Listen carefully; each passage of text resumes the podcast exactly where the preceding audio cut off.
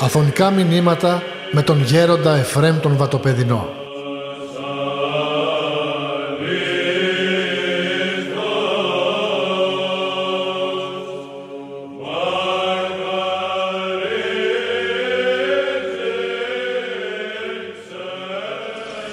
Εννοείται ότι πρώτη φορά μιλώ σε ξενοδοχείο.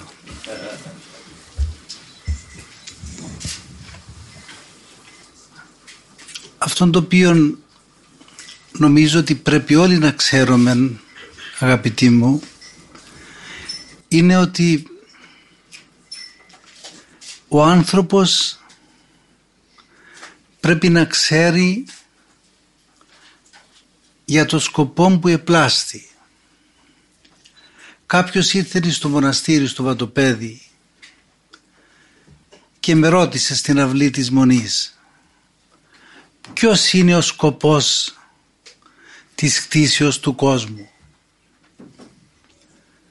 Τον κοίταξα και είδα ότι το λέει σοβαρά, λέει με απασχολεί ποιος είναι ο σκοπός που επλάστημε.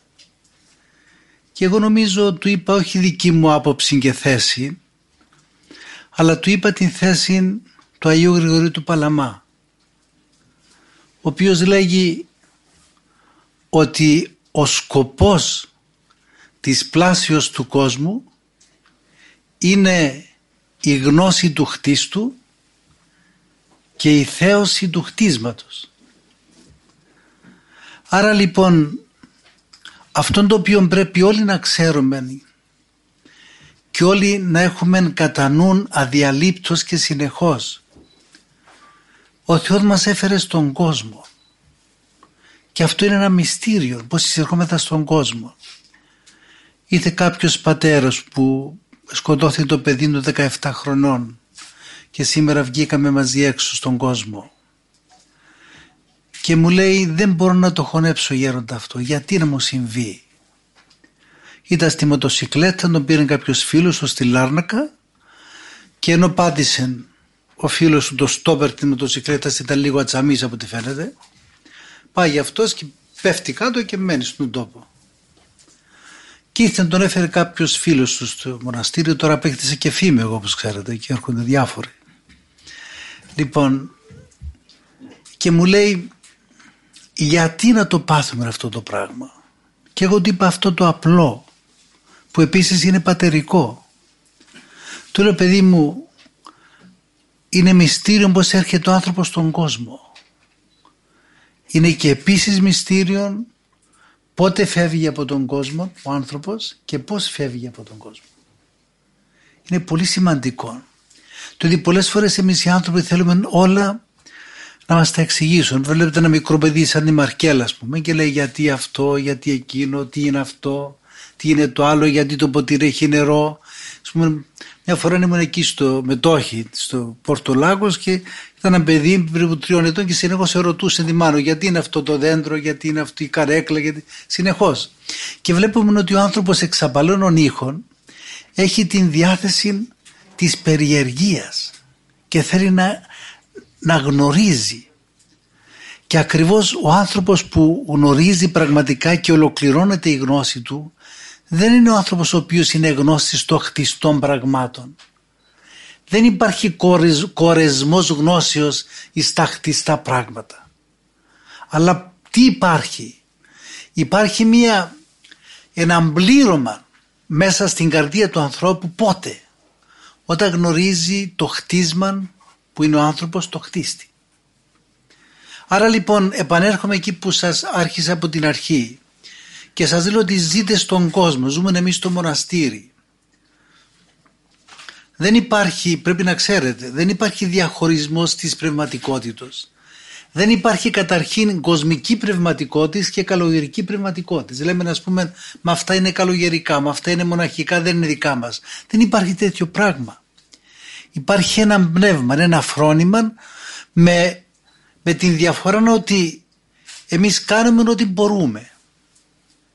Και ένας ο οποίος είναι στον κόσμο δεν πάβει να είναι μέλος της εκκλησίας, δεν πάβει να εκκλησιάζεται, δεν πάβει να κοινωνεί, δεν πάβει να προσεύχεται όπως ο μοναχός, δεν πάβει να νηστεύει όπως ο μοναχός. Άρα λοιπόν ο μοναχισμός, ο οποίος είναι ένα κομμάτι της Εκκλησίας, είναι, είναι σημαντικό κομμάτι, και βλέπετε ότι ο μοναχισμός, παρόλο που ο μοναχός φεύγει από τον κόσμο και τον δηλώνει πρακτικά και τροποντινά, τι δηλώνει η φυγή του μοναχού? Δεν δηλώνει δειλία, όπως μερικοί νομίζουν, ή όπως μερικοί ξέρεις, μου είπαν κάποιοι, ξέρεις, είστε μοναχός μάλλον από ερωτική απαγοήτευση. Λέω λάθος, λάθος. Ο μοναχός φεύγει από τον κόσμο διότι απορρίπτει το αρρωστημένο πνεύμα του κόσμου, και φεύγοντας από τον κόσμο δεν απορρίπτει το ανθρώπινο πρόσωπο. Είναι σημαντικό πράγμα αυτό, και απόδειξε ότι δεν απορρίπτει το, το ανθρώπινο πρόσωπο.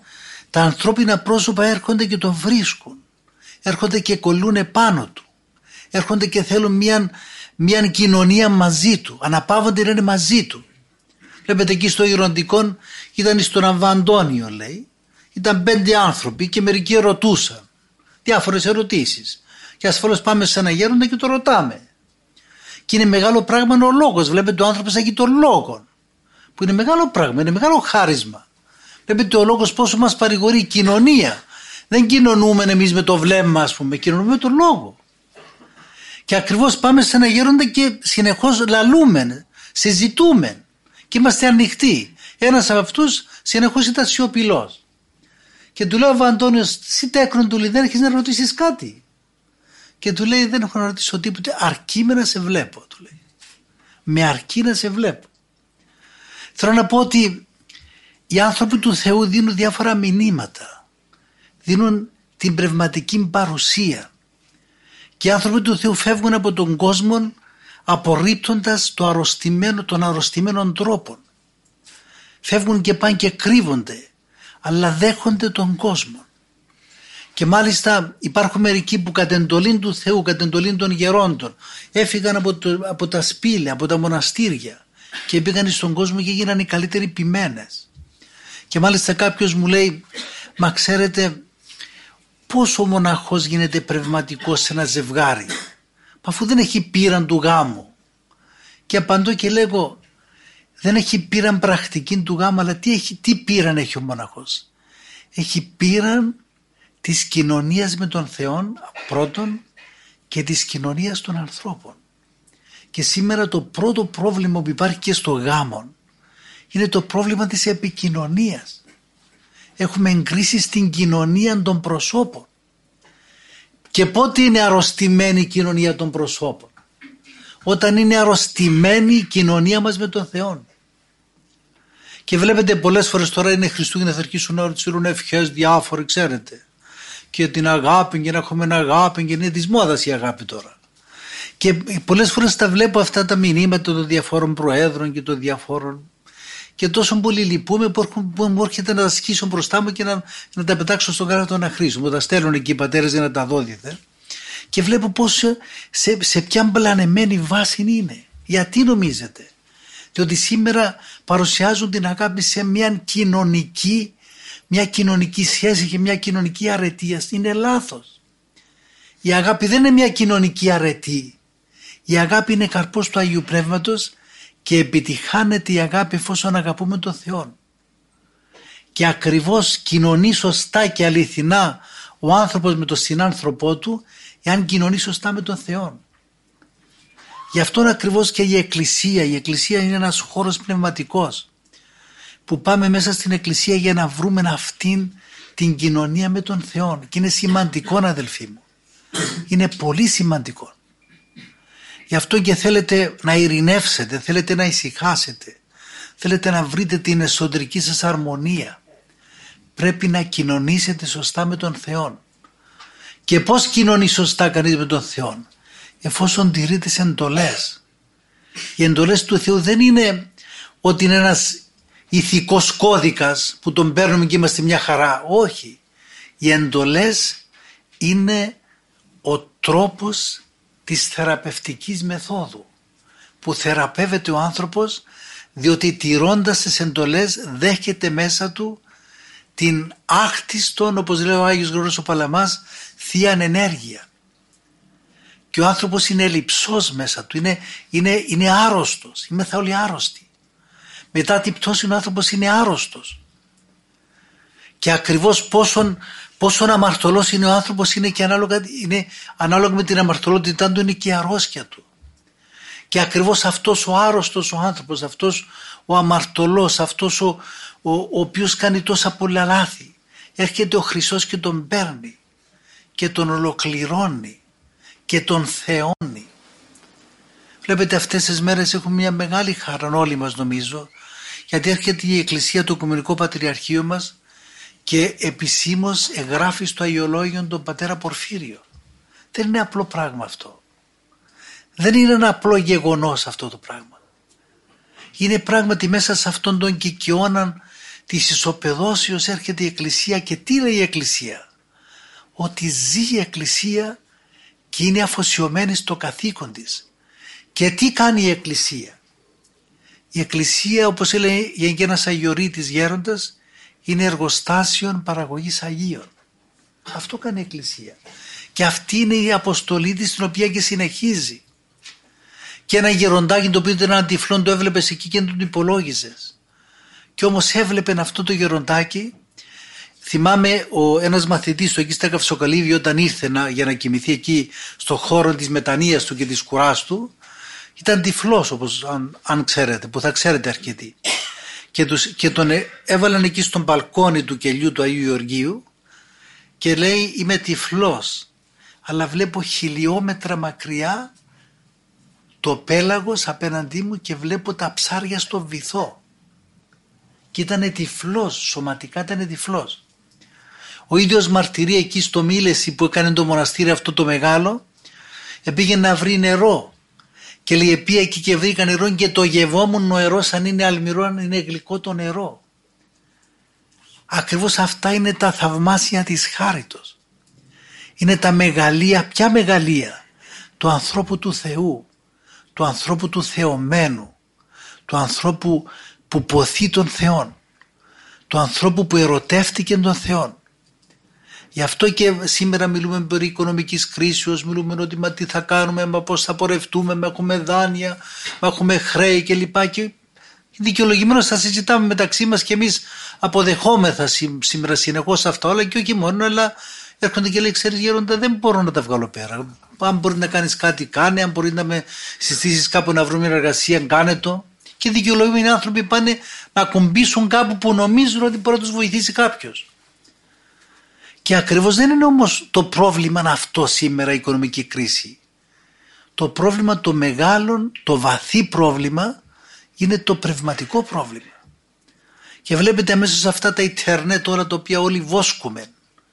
Και δυστυχώς οι άνθρωποι σήμερα έχουν, έχουν, έχουν διαθέσει τόσες, τόσες ώρες, τόσο χρόνο και βόσκουν σε αυτά όλα. Και βλέπουμε ότι εκεί πέρα σε αυτό το...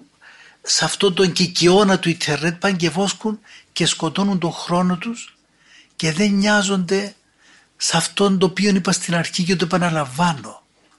Ποιος είναι ο σκοπός της πλάσεώς μας? Ποιος είναι ο σκοπός? Και επαναλαμβάνω και τονίζω, είναι η θέωσή μας. Και ακριβώς αυτόν τον γεροντάκι που σας ανέφερε, ο Άγιος Πορφύριος ο Νεοφανής, είναι αυτός ο οποίος αγάπησε τον Θεόν, αγάπησε τον άνθρωπον, διακόνησε τον άνθρωπον και είναι αυτός ο οποίος σήμερα κλαίζει την Εκκλησία του Χριστού, κλαίζει το Άγιον Όρος, διότι είναι Αγιορίτης.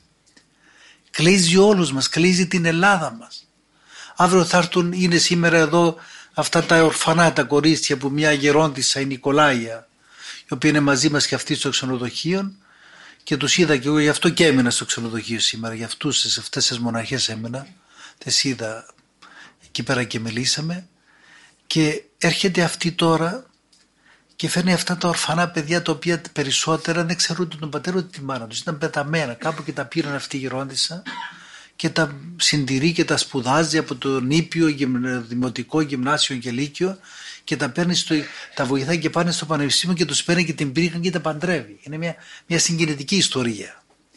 Και ακριβώς πήγα σε αυτό το μοναστήρι και πήρα και ένα μαζί μου έναν γνωστόν της Μονής, ο οποίος τόσο μπορεί συγκινήθηκε τότε που πήγε μαζί μου και από εκείνον τον γερόντες χορήγει και αυτός χορήγησε το ταξίδι τώρα για να έρθουν τώρα αυτές εδώ με το αεροπλάνο, να μείνουν στα ξενοδοχεία, να πάω να ξαναγηθούν μερικές μέρες, να κάνω μια παράσταση και να τραγουδήσω δημοτικά τραγούδια στα ελληνικά, που εμείς τα απορρίπτουμε και μας αρέσει η rock music.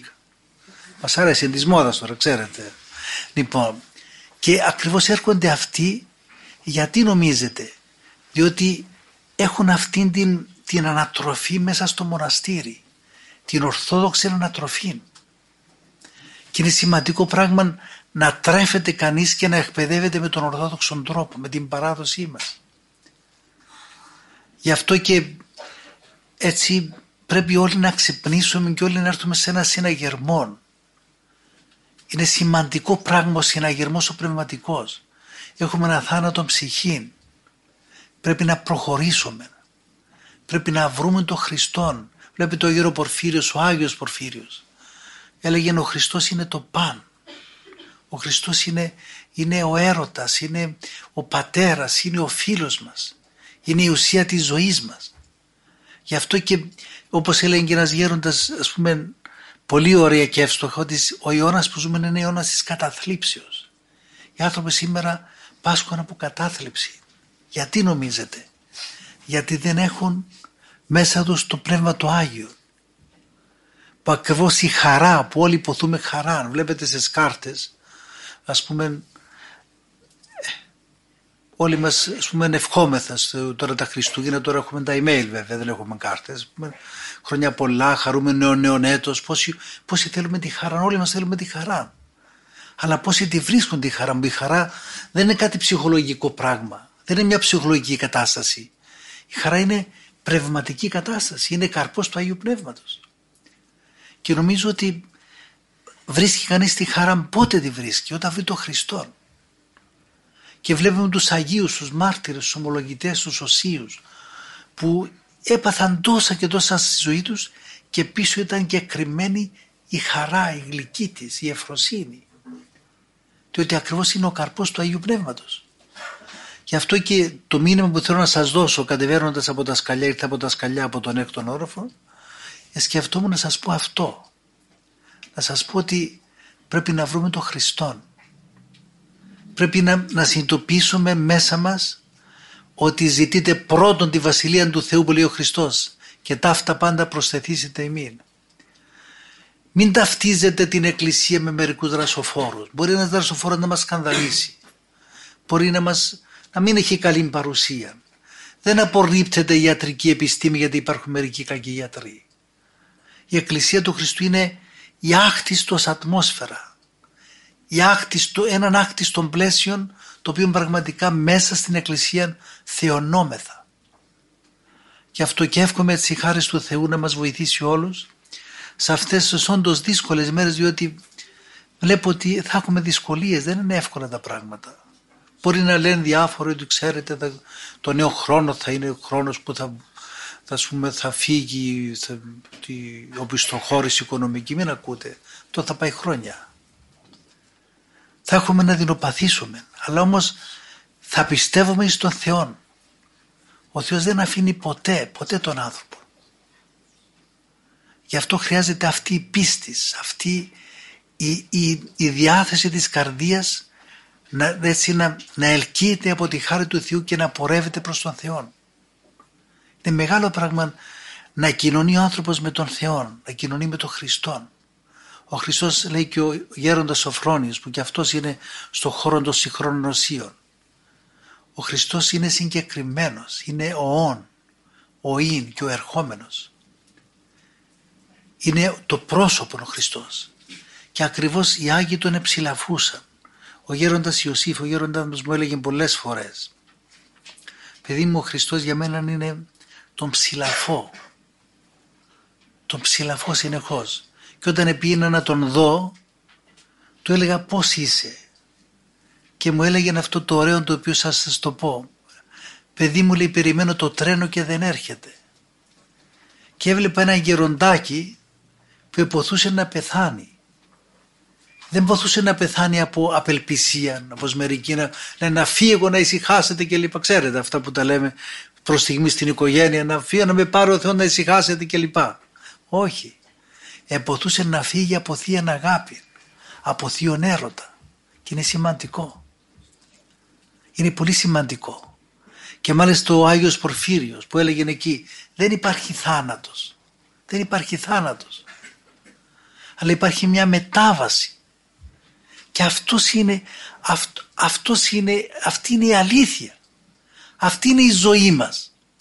Και δυστυχώς σπαταλούμε τόσο χρόνο, όπως είπα, σκοτώνουμε τον χρόνο μας. Βλέπω ας πούμε πολλές φορές τους ανθρώπους να, να συζητούν περί άνεμων και υδάτων, να μένουν ολόκληρες νύχτες και να συζητούν και να χαζεύουν χωρίς λόγο και να σκοτώνεται ο χρόνος. Έρχονται εκεί στο Άγιον Όρος, ας πούμε, πάνε εκεί λίγο να συχάσουν, να ξαναγηθούν, μετά περιφέρονται, δεν ξέρουν και τι να κάνουν, διότι η ησυχία θέλει και δύναμη. Αρχίζουν τα μηνύματα, μηνύματα στα τηλέφωνα, για να περάσει η ώρα. Διότι ακριβώς δεν έχουν, δεν έχουν καταλάβει αρκετοί άνθρωποι ότι ποιος είναι ο σκοπός της ζωής. Ο σκοπός της ζωής είναι, όπως είπα, να κοινωνίζει κανείς με τον Θεό, και για να κοινωνίζει κανείς με τον Θεό πρέπει να μάθει να προσεύχεται. Πρέπει να μάθει να προσεύχεται.